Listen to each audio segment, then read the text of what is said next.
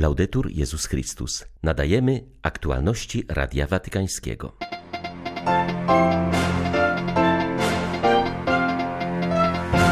Wolontariat to środek zaradczy na mentalność współczesnego świata, gdzie własną tożsamość buduje się na zasadzie opozycji, mówił papież na audiencji dla włoskich wolontariuszy. Wojna na Ukrainie to konsekwencja rosyjskiego imperializmu. Aby go wykorzenić, dać Rosjanom nową szansę, potrzebne jest jasne słowo, również ze strony Kościoła, powiedział w Watykanie arcybiskup Borys Gudziak. W obliczu azerskiej agresji Ormianie czują się osamotnieni. Obawiamy się kolejnej zagłady, mówi patriarcha katolickiego Kościoła Ormiańskiego. 14 listopada witają Państwa ksiądz Tomasz Matyka i Krzysztof Bronk. Zapraszamy na serwis informacyjny. Franciszek przyjął na audiencji przedstawicieli Federacji Chrześcijańskich Organizacji Posługi Międzynarodowej i Wolontariatu. To włoskie stowarzyszenie zrzesza 86 instytucji pracujących w ponad 80 krajach świata. Ojciec Święty podkreślił, jak bardzo cieszy go i buduje szczególna włoska tradycja wolontariatu. Zauważył, że we współczesnym świecie, rozdartym konfliktami, to niezwykle cenna posługa. Dlatego zachęcał obecnych na audiencji do kontynuowania swoich wysiłków, nawet jeśli napotykają na przeszkody.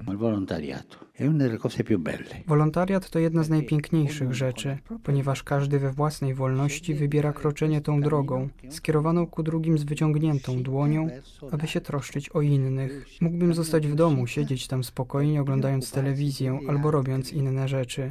Nie, ja się wysilam i wychodzę. Wolontariat to wysiłek wyjścia w celu pomocy drugim. Wolontariat jest zawsze na zewnątrz, w otwartym sercu, wyciągniętej dłoni, nogach gotowych do drogi. Żyjemy obecnie w cywilizacji starcia. Jak często podejmowane są decyzje na podstawie opozycji, ja nie wiem, kim jestem, ale sprzeciwiam się temu oraz temu. Własna tożsamość to być przeciwko, w opozycji. Z kolei droga, którą wy prezentujecie, którą żyjecie, stanowiąca prawdziwą chrześcijańską propozycję, to spotkanie, aby rozwiązać, zaleczyć owe starcia. Łatwiej jest powiedzieć, jestem przeciw temu albo temu, albo temu innemu, niż jestem z tym. To drugie kosztuje więcej wysiłku a wy wychodzicie, aby znaleźć ludzi, mężczyzn i kobiety potrzebujących pomocy, wyciągniętej dłoni oraz iść razem z nimi, razem, nie przeciwko.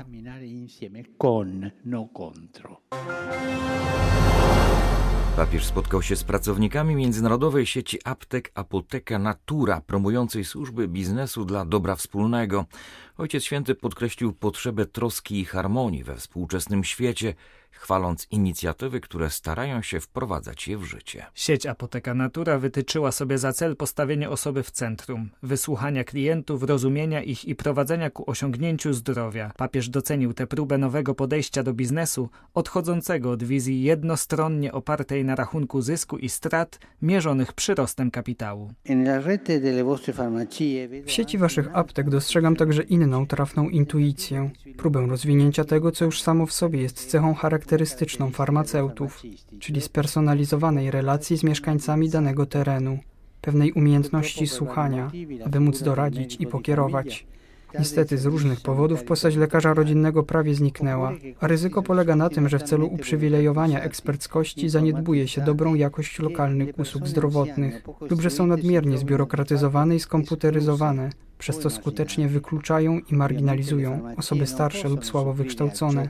Oczywiście apteki nie mogą wyręczyć państwowej służby zdrowia, ale z pewnością mogą zaspokoić realną potrzebę ludzi, rekompensując pewne braki.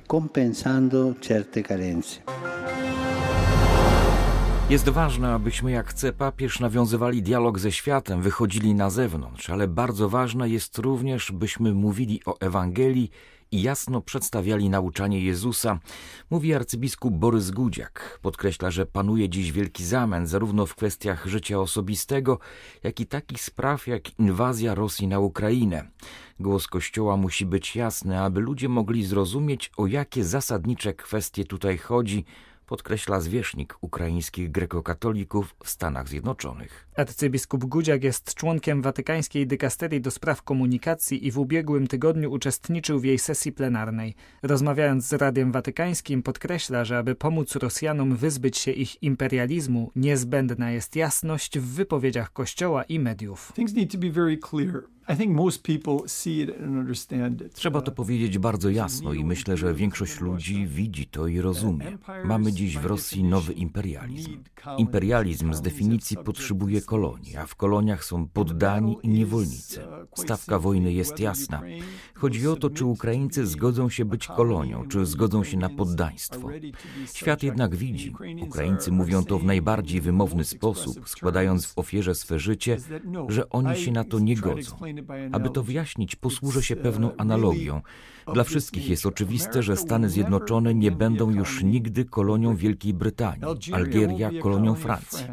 Jeśli uznajemy, że Peru, Chile czy Argentyna nie staną się na powrót kolonią Hiszpanii, jeśli nie chcemy od czarnoskórych, by byli niewolnikami białych, jak może wam przyjść do głowy, że Ukraińcy powinni pójść na kompromis w sprawie swej wolności?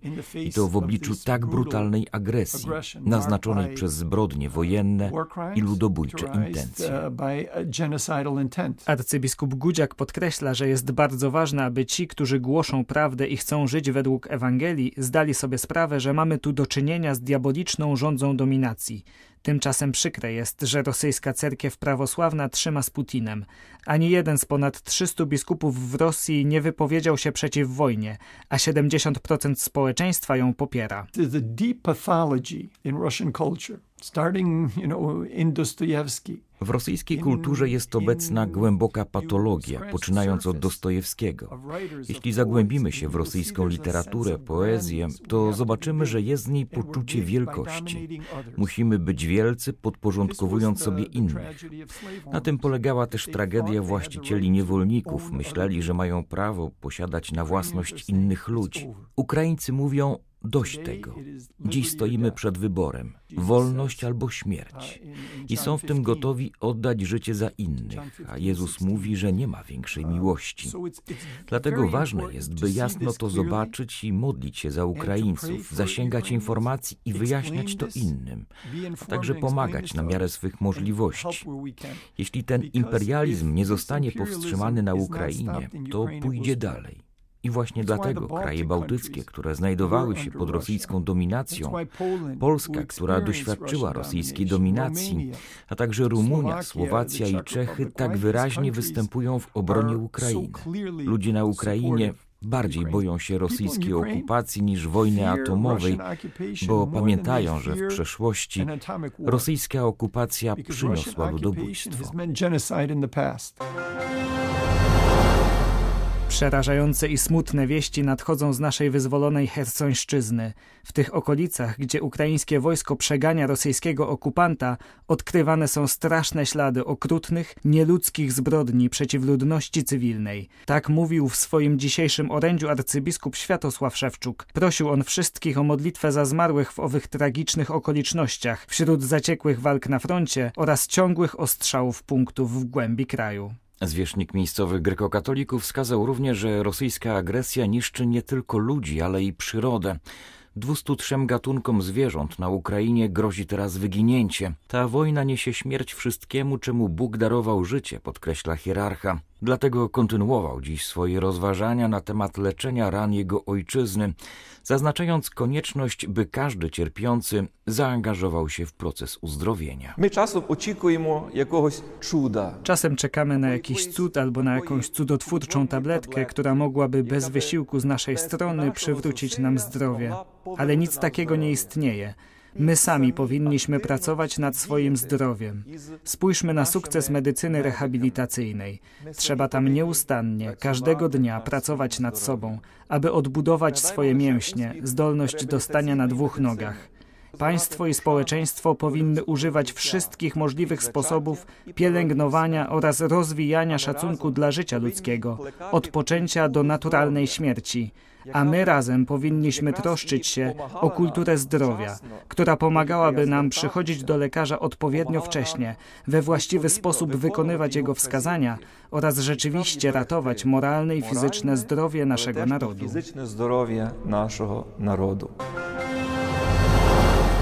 Pokładaliśmy nadzieję w reakcji społeczności międzynarodowej na azerską agresję, ale dziś czujemy się osamotnieni, powiedział patriarcha katolickiego kościoła ormiańskiego Rafael Bedros XXI Minasjan. Podkreśla, że na terenach zajętych przez Azerów panuje prawdziwa nienawiść do chrześcijan, wbrew obrazowi humanitarnej postawy rozpowszechnianemu przez tamtejsze gazety. Patriarcha podkreśla, że agresorzy podejmują wysiłek zniszczenia śladów ormiańskiej kultury, znaków obecności ormiańskich chrześcijan. W obecnej sytuacji Ormianie czują się zagrożeni ze strony Turków oraz Azerów i powracają wspomnienia ludobójstwa z początku ubiegłego wieku. Rozumiemy dokładny cel marzenie tych ludów, patrząc na zbieżność ich słów i zachowań, mówi patriarcha. Właściwie nic się nie zmieniło. Stajemy naprzeciw tego samego zjawiska, co w 1915 roku. Duchowny zaznacza, że choć ostatnie dni były spokojne, to granice wciąż nie są bezpieczne. Patriarcha udzielił wywiadu przy okazji otwarcia armeńskiego centrum parafialnego w Budapeszcie, odnowionego z funduszy węgierskich. Zaznaczył, że wobec prześladowania chrześcijan związanego z wojnami na Bliskim Wschodzie, a także w Armenii, Węgry prezentują przykład chrześcijańskiej miłości. Dzisiaj mija 208 lat od urodzin błogosławionego Edmunda Bojanowskiego, świeckiego katolika, którego aktywność i pomysły wychowawcze przyniosły owoce trwające po dzień dzisiejszy.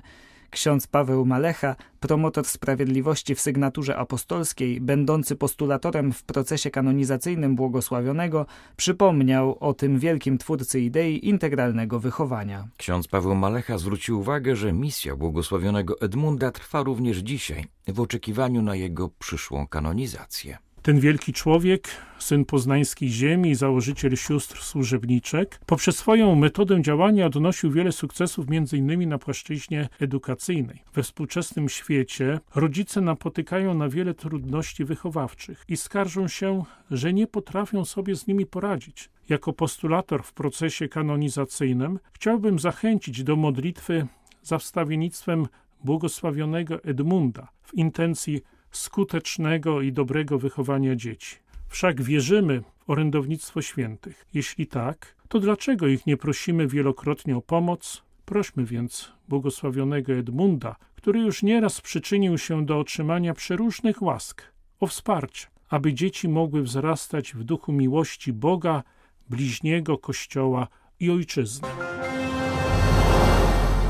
Miejsce łaski. Tak mówi o Medjugorju arcybiskup Aldo Cavalli, wizytator apostolski dla tego sanktuarium, w rok po objęciu urzędu. Zaznacza nadzwyczajną żywotność tego miejsca, które stało się największym konfesjonałem świata w chwili powszechnego kryzysu duchowego. Wizytator wskazuje na niezwykłe procesy, które obserwuje w Medjugorju. W ostatnich miesiącach wielu młodych przed wyjazdem z sanktuarium wyraziło chęć wstąpienia do seminarium mówi hierarcha i dodaje, że w ciągu 40 lat oddziaływania tego miejsca narodziło się tu prawie 800 powołań kapłańskich. Wizytator wymienia ponadto wiele sytuacji pozornie nie do rozwiązania, w których znaleźli się młodzi ludzie. W sanktuarium szukają promienia łaski, który rozświetli ich życie i znajdują ciszę pozwalającą się otworzyć, pomedytować i przemyśleć swoje życie. Arcybiskup nazywa Medjugorje szkołą modlitwy, Tłumaczy, że nie ma tutaj kuchni, atrakcji turystycznych czy kultury, które satysfakcjonowałyby turystów. Jednak ci, którzy tu docierają, dostrzegają u innych szczególną energię pochodzącą z modlitwy, która często prowadzi do nawrócenia. Miejsce, które dziś jest świadkiem obecności niezliczonych tłumów pielgrzymów, gdzie codziennie mszę tłumaczy się na 15 języków, zaczynało jako mała, oddalona wioska. Także w pierwszych latach fenomenu objawień lokalni biskupi zajęli ostrożną i roztropną postawę, która jednak przysporzyła dużo cierpienia Medjugorju, zaznacza hierarcha i konkluduje: Obecnie klimat się zmienił, pozwalamy łasce działać. Były to aktualności Radia Watykańskiego. Laudetur Jezus Chrystus.